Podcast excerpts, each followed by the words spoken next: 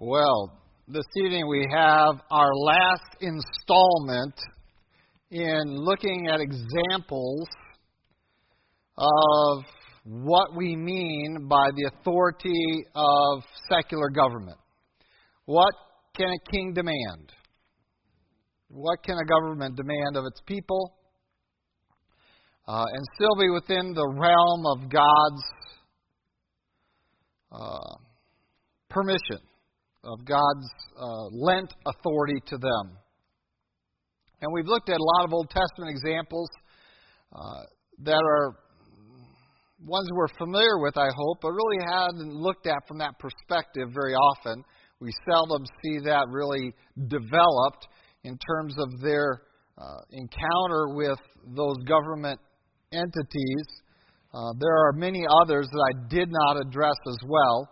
Uh, we referenced some of those along the way, um, but we didn't look at them in Scripture particularly. Um, but they are still just as valid, and they, I would believe, complement all that we've taught. And tonight we want to get into the New Testament, lest someone say, well, that's all Old Testament stuff, and when you get to the New Testament, we have a different uh, perspective. We have a different idea of the relationship between God's people and and human government and national government, really. And we're going to hopefully see a little bit differently than that tonight. Um, there's uh, been a lot made in the past when we come to the idea of government, and there are certain passages that are always used. Uh, we want to address some of those, but we also want to look at uh, others that I think are uh, neglected. I think it's interesting whenever we have the discussion of uh, violence and war and things along that line, and the Christians' participation in that, we often come to the description of Christ saying, uh, you know, to the disciples, don't take change of garments, don't take a purse, and don't take a sword to defend yourself. Just go out there and minister and uh, when the disciples come back, they are energized and excited. And we have that uh, statement that God protected me, God provided for me, um, and God ministered through me. And uh, we were able to see God glorified. And many make much of when Christ comes into the Garden of Gethsemane and gives a little bit different instruction in the midst of the Last Supper and all that is transpiring there, whether it was on the way to Gethsemane, at Gethsemane. Um, the statement is made that now, you know, that's the way it was then. Uh, and he asked the question, What did you lack? And they said, Nothing. We didn't lack anything. Everything was cared for. And he says, Well, now uh, for, and the question is, how long is the now last? That is, is Christ saying, here's a new paradigm that goes all the way from this point forward, or is it just for that uh, occasion? And I would contend that uh, that former is more in line than the latter. But the statement then he makes is that you need to uh, take changes of clothing, you need to have your purse with you, and you need to get a sword. And of course, uh, the disciples had already acquired two swords. They say that. And then I think very uh, instructively, Christ says, well, that's enough. Which tells us that he, it wasn't an extensive, every single person needs a sword. It was not instruction that we are going to now enter into a violent encounter. I'm sure that's somewhat of what the disciples had on their mind. Remember, they wanted God's kingdom on earth. They had been trying to push for that. And I'm sure there's a few of them, probably Judas for sure, and a couple others that were saying, oh, finally we're getting somewhere. Let's go get a sword. God, Christ is going to come into his kingdom.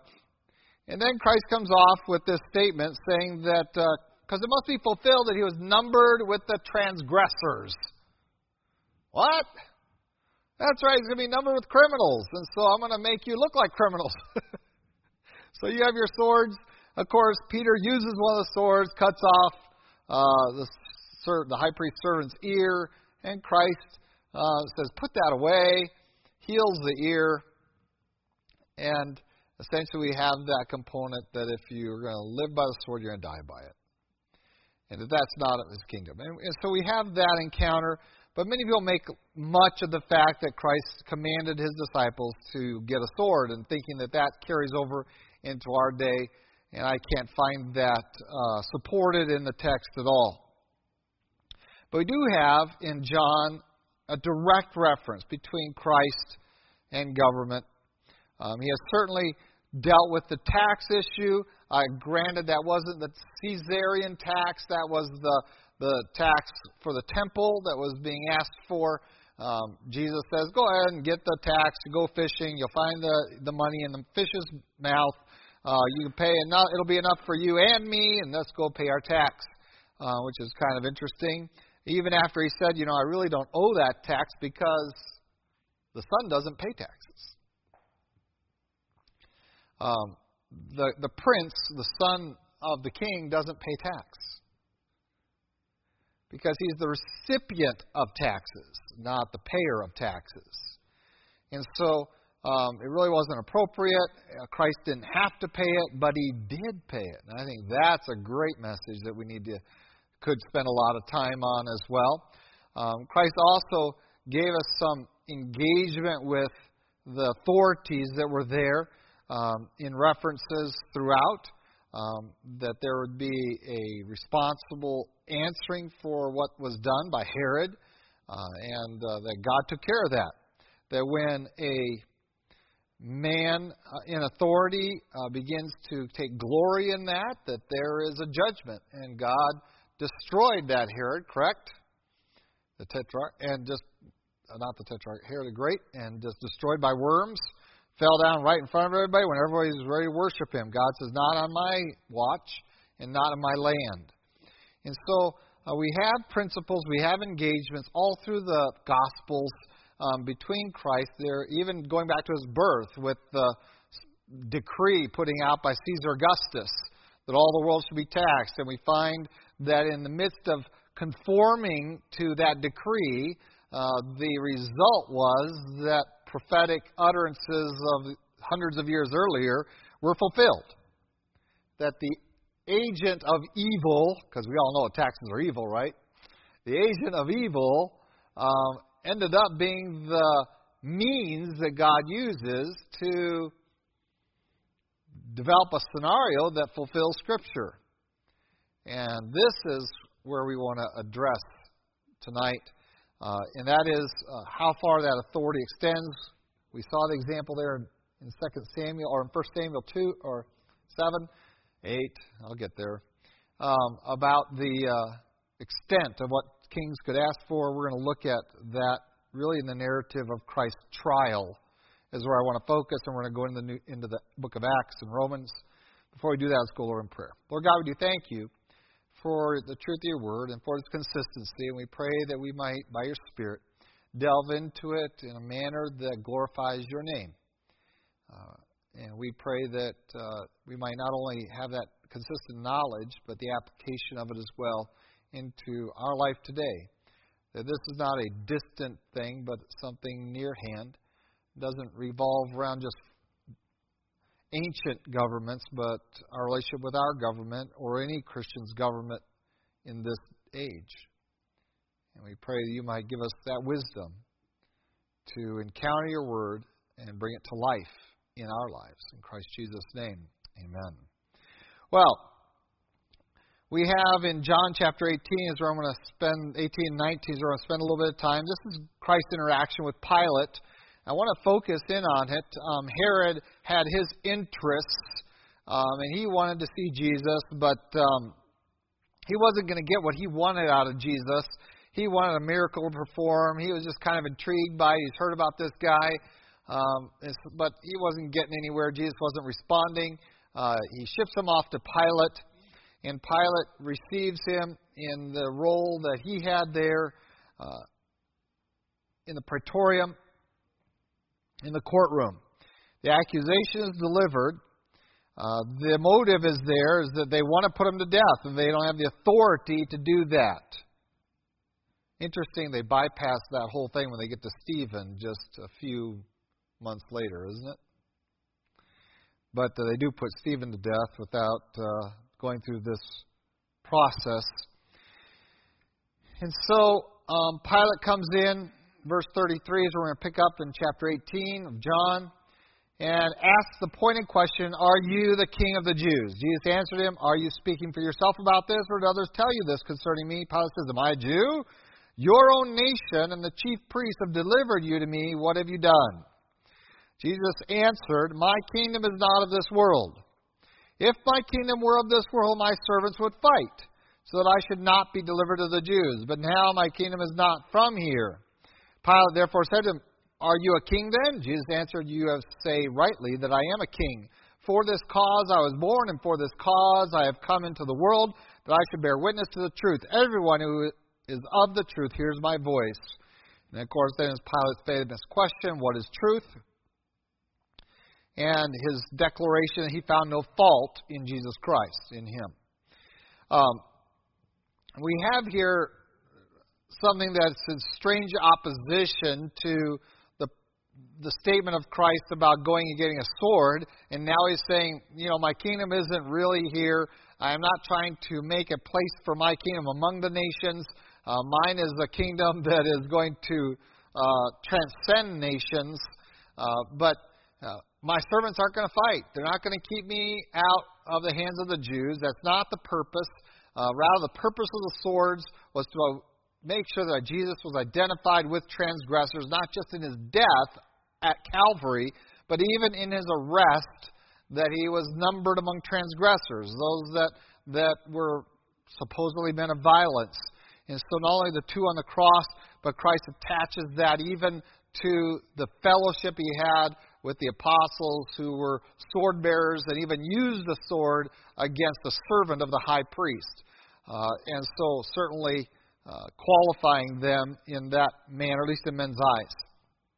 And so, Christ here makes it very clear that when you are a participant in the kingdom, the kingdom of truth, that that precludes you from this kind of fight he says, my, my servants are not fighting for me in the human sense, for this kingdom here to try to uh, establish me or to protect me from this. Um, if my kingdom were of this world, um, then they would fight. But because that conditional statement was not met, his kingdom is not of this world, then there was no reason for them to fight nations. There was no reason for that kind of insurrection against them. This is going to be developed a little bit later on when Pilate comes back to Jesus Christ, having gone out and offered uh, to release Jesus. And they said, No, we want Barabbas instead. Um, and he says, Well, maybe if I just beat Jesus up a little bit, you know, and uh, bloody him up, that will satisfy the bloodlust of the people. But he's underestimated that entirely. Um, and again declares that he finds no fault in him. They say, Crucify him, crucify him. And then finally, um, he comes back to Jesus in verse 8 of chapter 19. Therefore, when Pilate heard that saying, he was the more afraid. What he heard was, This man says he's the Son of God. He had just heard Jesus say, My kingdom is not of this world. Now he's hearing the people say, This man claims to be the Son of God. This is a different thing than being king of the Jews, right? Now he's suddenly saying, oh, this is a different plane and this is some frightening stuff. Um, and here comes Jesus Christ's statement. I'm sorry, Pilate's question, first of all. Um, because of this idea that he's the Son of God, because Jesus just said his kingdom is not of this world, Pilate could have easily said not of the Israeli world or the Roman world and somewhere outside. Pilate asked the questions, Where are you from? Who exactly are you? Where do you eat from? And Jesus doesn't answer him. In verse 10 says, Pilate asked him, Are you not speaking to me? Do you not know that I have power to crucify you or am power to release you? And Jesus doesn't question that he has that authority. He indeed does have the authority, but he answers this way You could have no power at all against me unless it had been given you from above. Therefore, the one who delivered me to you has the greater sin. Pilate, you're going to have to do what you're going to have to do, but one of the primary principles we're learning here is that God recognizes, Jesus Christ here is recognizing the authority of Pilate as a representative of the Roman government. That here he is, he has this authority, and that authority is not derived from Caesar, it's not derived from an electorate, it's not derived from a senate, it's not derived from a, a, a military unit, it's derived from above. The authority that government carries, no matter how evil that authority is, is one that is that is granted it from God. That God has lent them that authority. And so he says, the authority you have, he, he recognizes it, but he says, but it's derived from my Father. It's derived from above, from heaven. And so you're going to do what you have to do because you're the authority that God has placed here to do what needs to be done. And in that process, you are going to uh, be on the wrong side of this equation.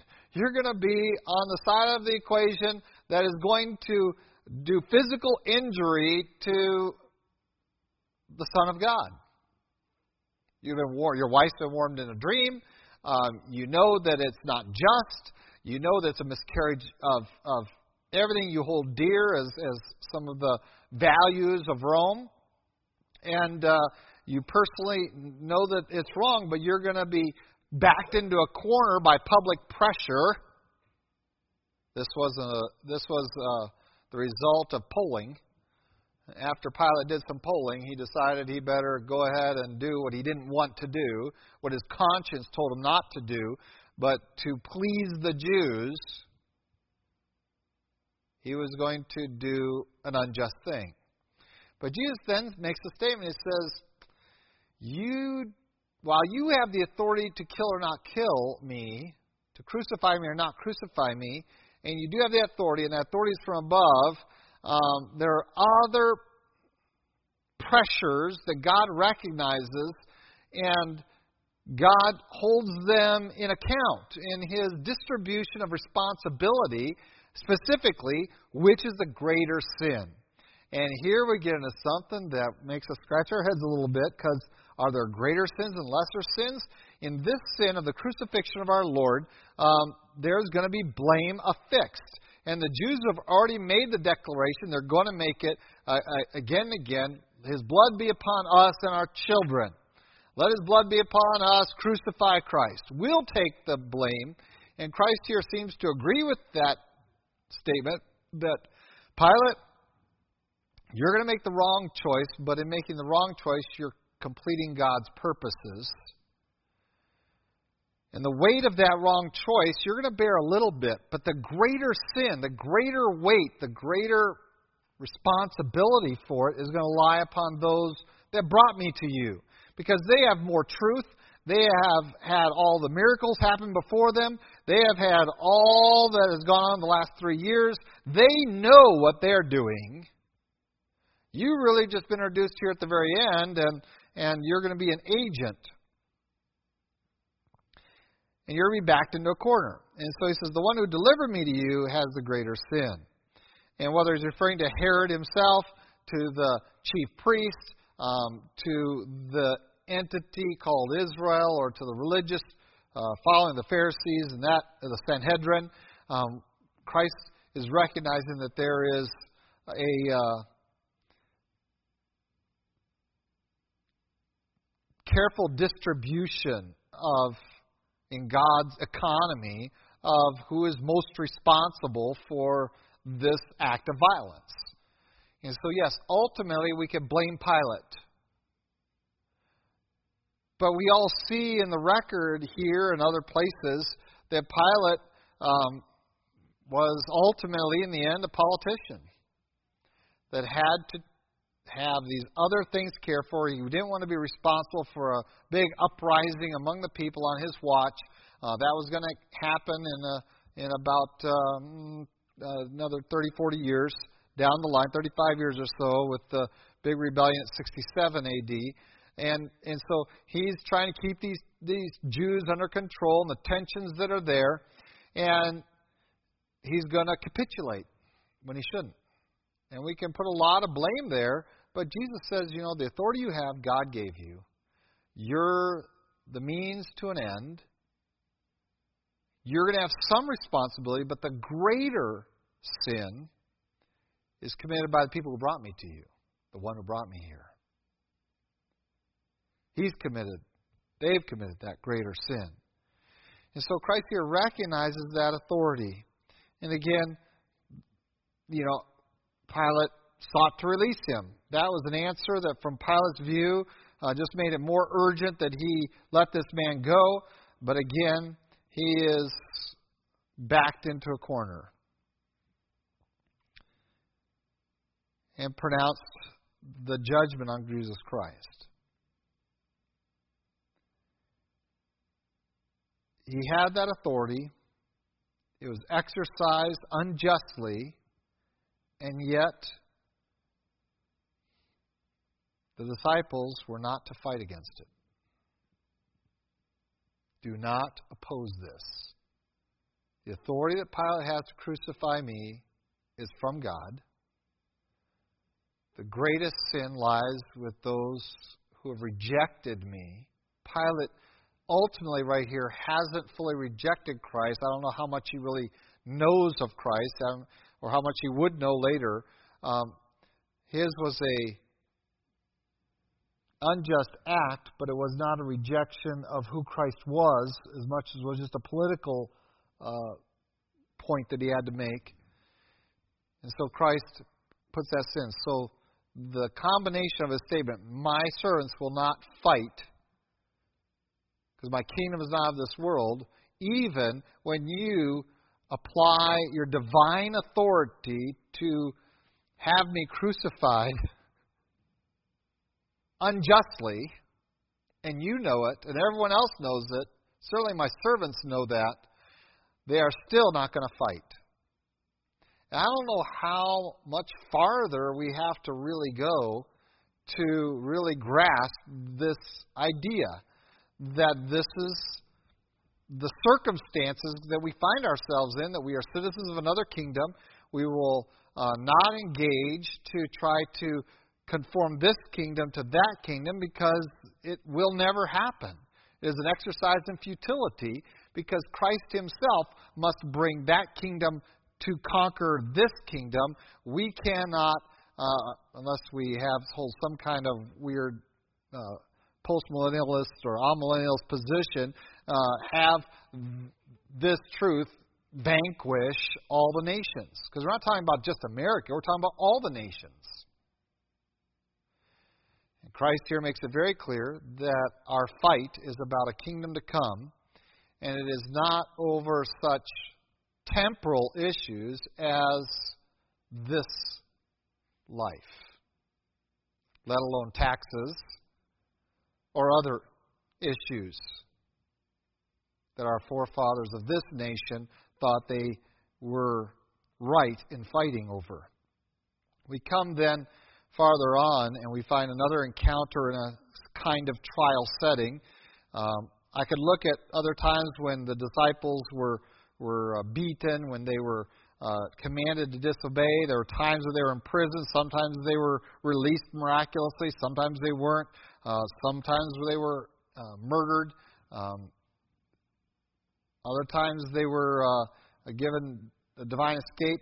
For Paul, he comes in he, and he has this encounter at the end of the book of Acts. We have him having to defend himself. He's been uh, falsely accused of something he didn't do, that he had brought Gentiles into the temple area. He hadn't done that, but he was accused of that.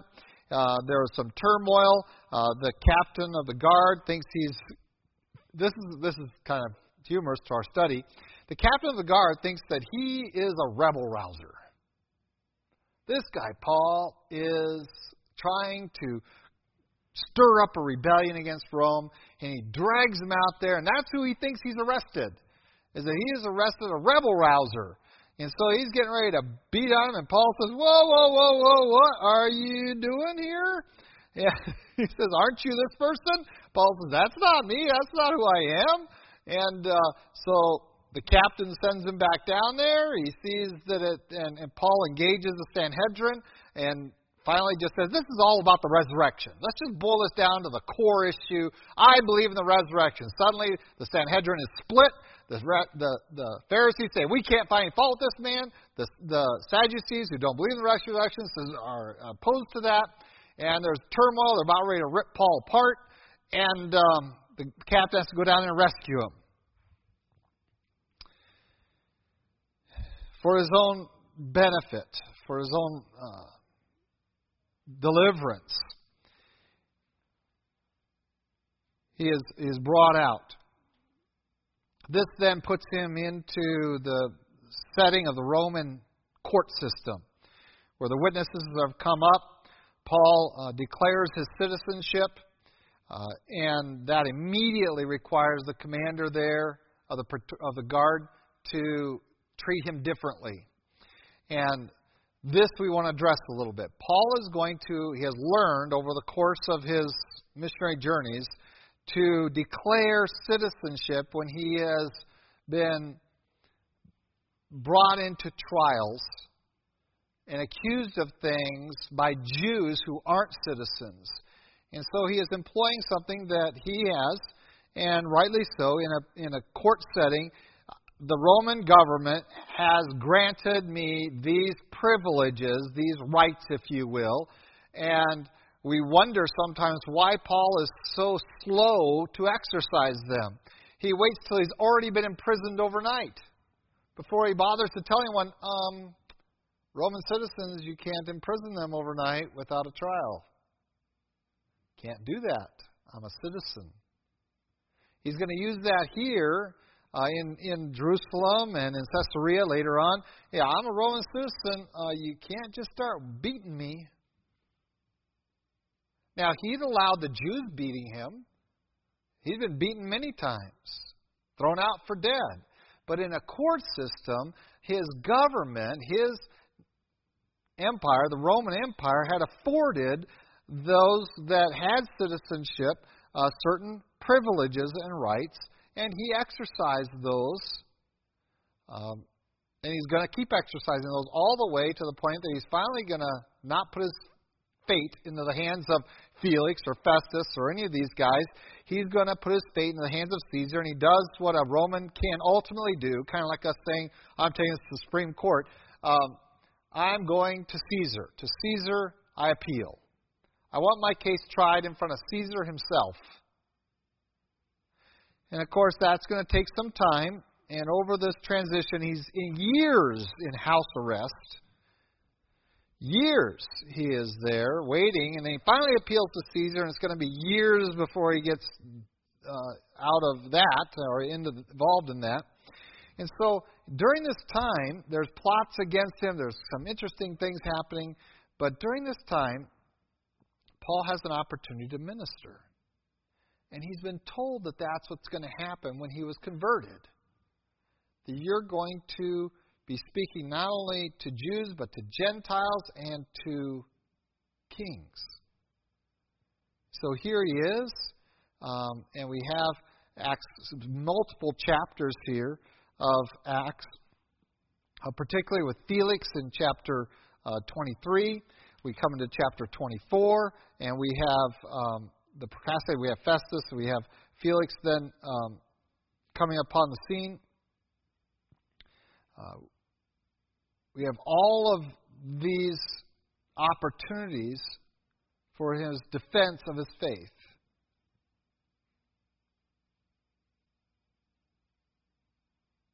Never does he bring accusation against these men.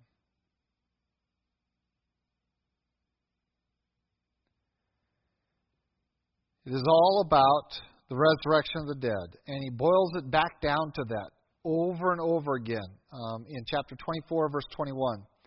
Uh, let's back up and see a little bit of his defense. Um, verse 19 They ought to have been here before you to object if they had anything against me, or else let those who are here themselves say if they found any wrongdoing in me while I stood before the council. Unless it is for this one statement which I cried out, standing among them concerning the resurrection of the dead, I am being judged by you this day. When Felix heard these things, having more accurate knowledge of the way, as Christianity, he adjourned the proceedings and said, when Lysias, the commander, comes down, I'll make a decision on your case. And uh, he commands the centurion, keep Paul and let him have liberty, and told him not to forbid any of his friends to provide for or visit him. After some days, when Felix had come with his wife Drusilla, who was Jewish, he sent for Paul and heard him concerning the faith in Christ. Now, as he reasoned about righteousness, self control, and the judgment to come, Felix was afraid and answered, Go away for now. When I have a convenient time, I will call for you. And again, you think, well, you know, Paul's going to start getting some issues. Well, no, King Agrippa shows up. And now we have another uh, individual involved. Uh, so we have Felix, we have Festus on the scene, where Paul appeals to Caesar with Festus. King Agrippa shows up. And again, he has an opportunity to give a witness. And Agrippa gives uh, perhaps one of the most um, telling instances of just what uh, the power of Paul's testimony was, where Agrippa says, Paul, you almost convinced me to become a Christian. And Paul says, Oh, I wish you were just like me, but without these chains. He has developed a rapport and a relationship with these men in authority by never undermining their authority, of recognizing um, that they honor certain aspects, certain principles of Roman government. He is going to certainly employ them, um, but he's also knowing that that's really not his mission, is his freedom. His mission that he is given by God is to proclaim the gospel to the Gentiles, including to kings. And he's already started that process. It's going to be culminated really in the appeal to Caesar. But we have uh, him willingly being sent off. The shipwrecks happen. All of this happens. He's still under house arrest by the end of the book of Acts and uh, has a powerful witness and testimony in that setting. And in the midst of all of this, we want to take what drove Paul's relationship with these people. Well, I think we have to go to Romans 13 to discern that. What drove his relationship with the authorities around him. And of course, Romans 13 is the famous passage about our relationship with government. And you knew I was going to get to this eventually. And so here it is stated outright. It's going to almost be identical to what Jesus said, and that is, verse 1 let every soul be subject to the governing authorities, multiples. For there is no authority except from God, and the authorities that exist are appointed by God. Therefore, whoever resists the authority resists the ordinance of God, and those who resist will, be, will bring judgment on themselves. For rulers are not a terror to good works, but to evil. Do you want to be unafraid of the authority? Do what is good, and you will have praise from the same, for he is God's minister to you for good. But if you do evil, be afraid, for he does not bear the sword in vain, for he is God's minister and avenger to execute wrath on him who practices evil. Therefore, you must be subject not only because of the wrath, but also for conscience's sake. For because of this, you also pay taxes, for they are God's ministers, attending continually to this very thing. Render therefore to all their due, taxes to whom taxes are due, customs to whom customs, fear to whom fear, honor to whom honor. And we have this summary, if you will, that's built upon a fundamental principle. And that fundamental principle goes right back to Jesus' statement. Uh, it goes right back to Paul's attitude that is there in front of the authorities that are trying him. Um, that uh, the authority you have, I will recognize, I will submit to, I'll surrender to, because I know where it's derived from. But because we have the philosophy that authority for our government is derived from the electorate, we conclude that we can oppose it. Because we've been taught this democratic republic form of government, and we think that somehow that God isn't involved and engaged in it, that really we decide who our governors are, and therefore they are responsible to us, and they need to submit to us. And it puts the whole relationship upside down. And in the process of doing that, you end up saying God is not a part of it. When it has been very clear, as we're going to see when we press forward next week into 1 Samuel, we are going to move forward in 1 Samuel, that God is the one who grants that authority. He is the one that identifies government, grants it authority to exercise the power of the sword, specifically here, the power to tax, um, which is what we've seen there in 1 Samuel. Wow, he can take, look at what he can take into his service. Yes, he can take all that. If he wants it. He doesn't have to need it, even if he wants it. And so we, we, we submit taxes to him, tax, we render it to them. Their demands of us, um, recognizing that they are, and this is a scary word, they are ministers of God. But they're not believers. How can unbelievers be ministers of God? Because God is at work in this world to accomplish his purposes. And we come to that statement that he works all things together for the good, the ultimate end, concluding good, for those who love him are called according to his purposes. And just as Pilate was in that place, carrying that authority to crucify or not crucify, and God gave him that authority. It was invested in him. He was responsible for it. He was going to have to answer for it, certainly, but he was the agent of God that was necessary without God approving of it and without God forcing it.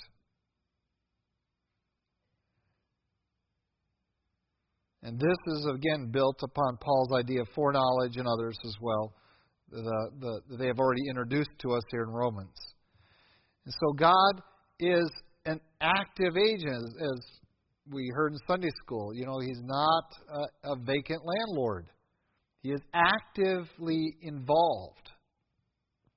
And whenever we come to the governmental process, and whether you say, well, they came to power by an act of violence, and so we can oppose them because they came in such wickedness, which we read out of the uh, common sense paper that Thomas Paine wrote. You know, when a king comes to power the way this king came to power, we have every right. This can't be of God.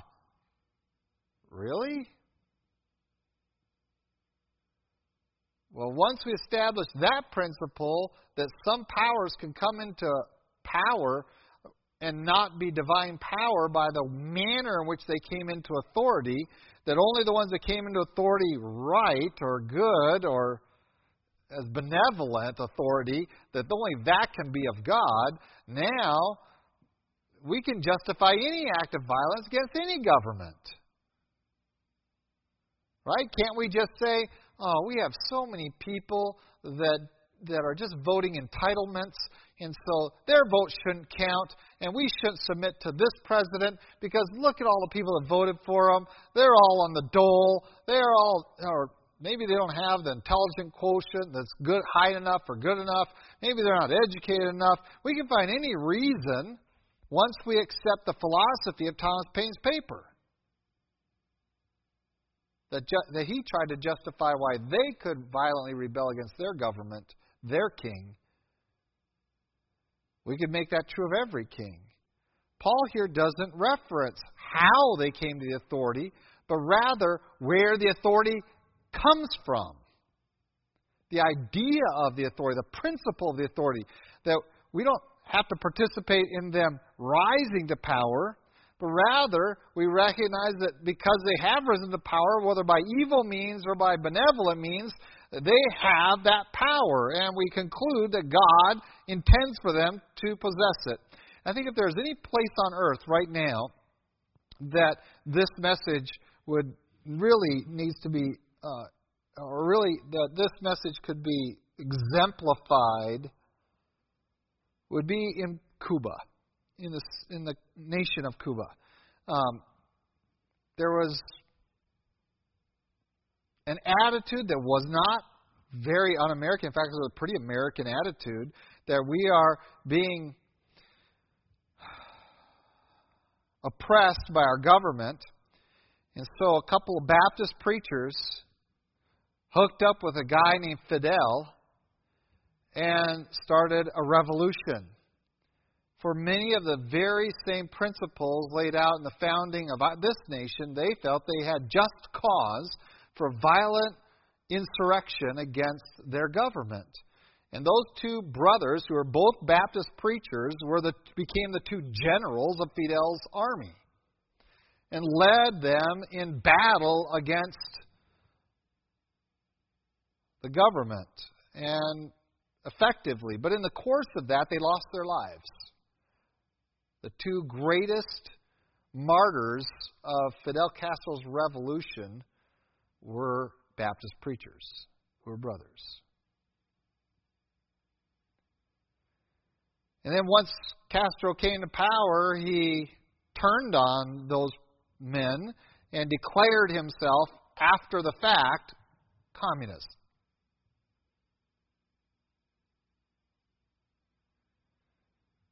And so that's why in Cuba, Baptist churches are given a lot of liberty. Because they supported the revolution, but the Baptist churches have almost nothing to do with Castro because he betrayed them in their minds.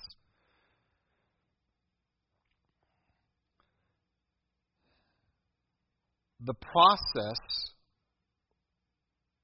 of Fidel Castro coming to government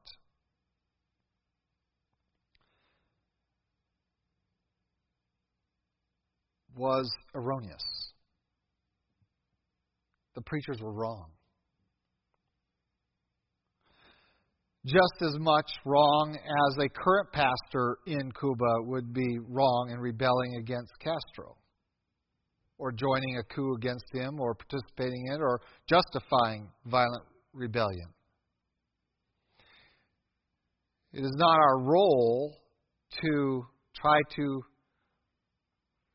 see God's hand and we're going to make it come to be. Rather is to surrender to the government at in authority until by some hand that authority is replaced, supplanted, then we recognize that one as being appointed by God. And all the while,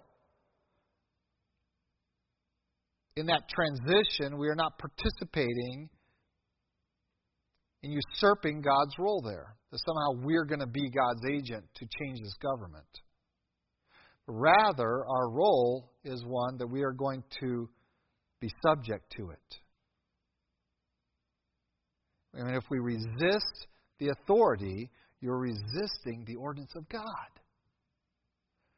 To put up resistance against the government, not because you want to preach the gospel, not because you want to live a moral life, uh, and they're telling you to do something erroneous, but you are resisting it because you don't like paying taxes for this thing, or you don't like you know them taking your son off to fight wars you don't like, and things like that.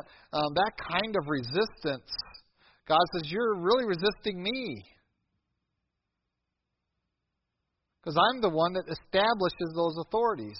And we are, just as those two brothers were sure that they had a legitimate argument for violent rebellion, and it backfired on them. They were martyrs for cause that brought godlessness to a whole nation.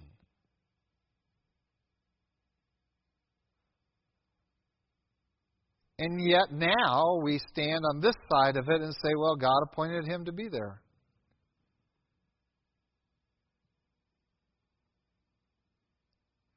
And what I want us to begin to think in terms of is who committed the greater sin? taking you back to Jesus and Pilate, right? Who committed the greater sin? Is the way of men to rebel. But those who know the truth, who have walked with Jesus, who have seen the miracles, who have heard the prophets, who have read the scriptures, for them to participate in such a thing, I believe, is the greater sin than any oppressive exercise of governmental authority. The greater sin wasn't Pilate's for doing what governments do. They take your stuff, they take your kids and send them off to war. They take your property, they they do stuff like that. They make your life a little harder. But they also make it easier and safer, but we don't focus on that very much. They do what they do, and God has granted them the authority to do that. Our responsibility is to be subject to them, to not resist them, to help them, to make their job easier, to pay taxes, to give them honor, to give them custom, to give them fear. If that's what they require, I'll do that as long as I. Um, and if I have to disobey because God tells me to do something different, then I'm going to do it, but I'm going to expect them to judge me because they have the authority to judge me. I'll accept that gladly. That's why the disciples could walk out there rejoicing they're counted worthy of suffering for his name's sake. But to participate in the rebellion is the greater sin. It is greater than the oppressive government. It is greater than the Pilate crucifying Christ was the ones who rebelled against the truth that Christ had preached. I would contend that the greater sin between Castro's communistic government and the two brothers helping him were the two brothers helping him.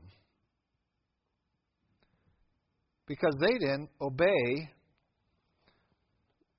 this command be subject to the authority that is. Render to them their due. Do not resist authority because you're resisting God. The ordinance of God is there. Don't commit the greater sin by participating in the process of trying to be God and replace an existing government. Once an existing government has been replaced by the working of men and the overworking of God, then I will submit to this new government.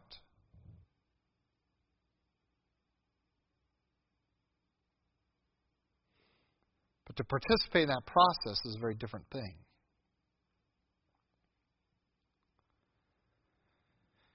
Command stands. It's very simple, it's very forthright. It's been exemplified by both Old Testament saints, by Jesus himself, by Paul and the disciples who consistently recognize that these authorities are divine authorities. Not that everything they do is perfect or right or good or makes you happy, um, but that we recognize they have a purpose. And that purpose might be a mystery to us until we are in God's presence. And this is where we obey because we trust. We obey God's word to submit because we trust God that He knows what He's doing. And He really does know what He's doing. So well that He doesn't need your help to do it.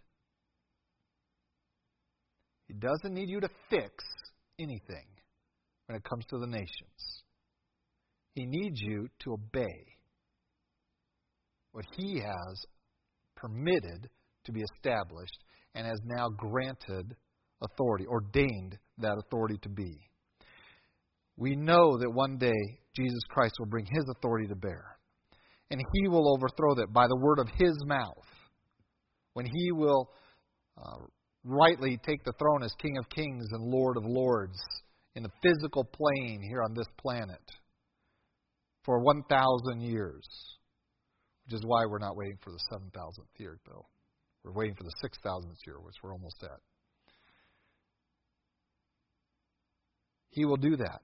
Until he does that, our kingdom is not of this world. We don't fight.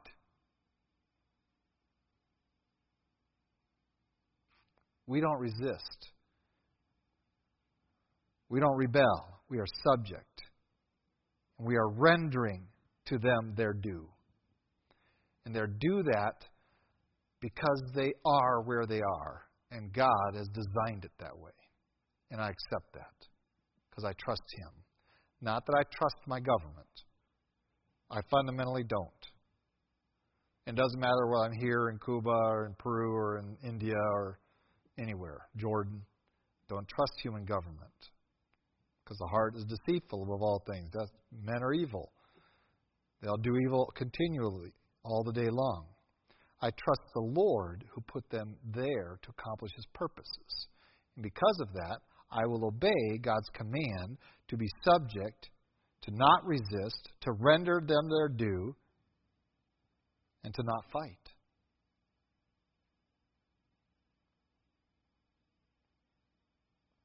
Let's pray. Lord God, we do thank you for allowing us to become citizens of your kingdom, to be servants of your kingdom, and then, Lord, even be promised to reign with you in your kingdom.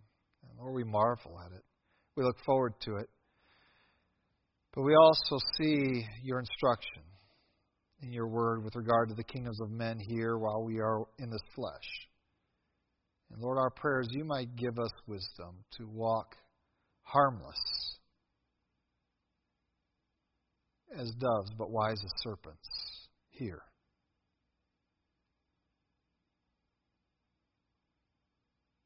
That we might carefully discern what are real battles for faith and which are just rebellion. And Lord, when we do disobey, we trust in you that even in receiving punishment for that obedience, that we might be joyful and glad to do it as a testimony. That no matter the cost, we will trust you and obey. And Lord, guard our hearts from rebelling against any government you put over us. That we might truly make ourselves subject to them as your servants over us. In Christ Jesus' name we pray. Amen.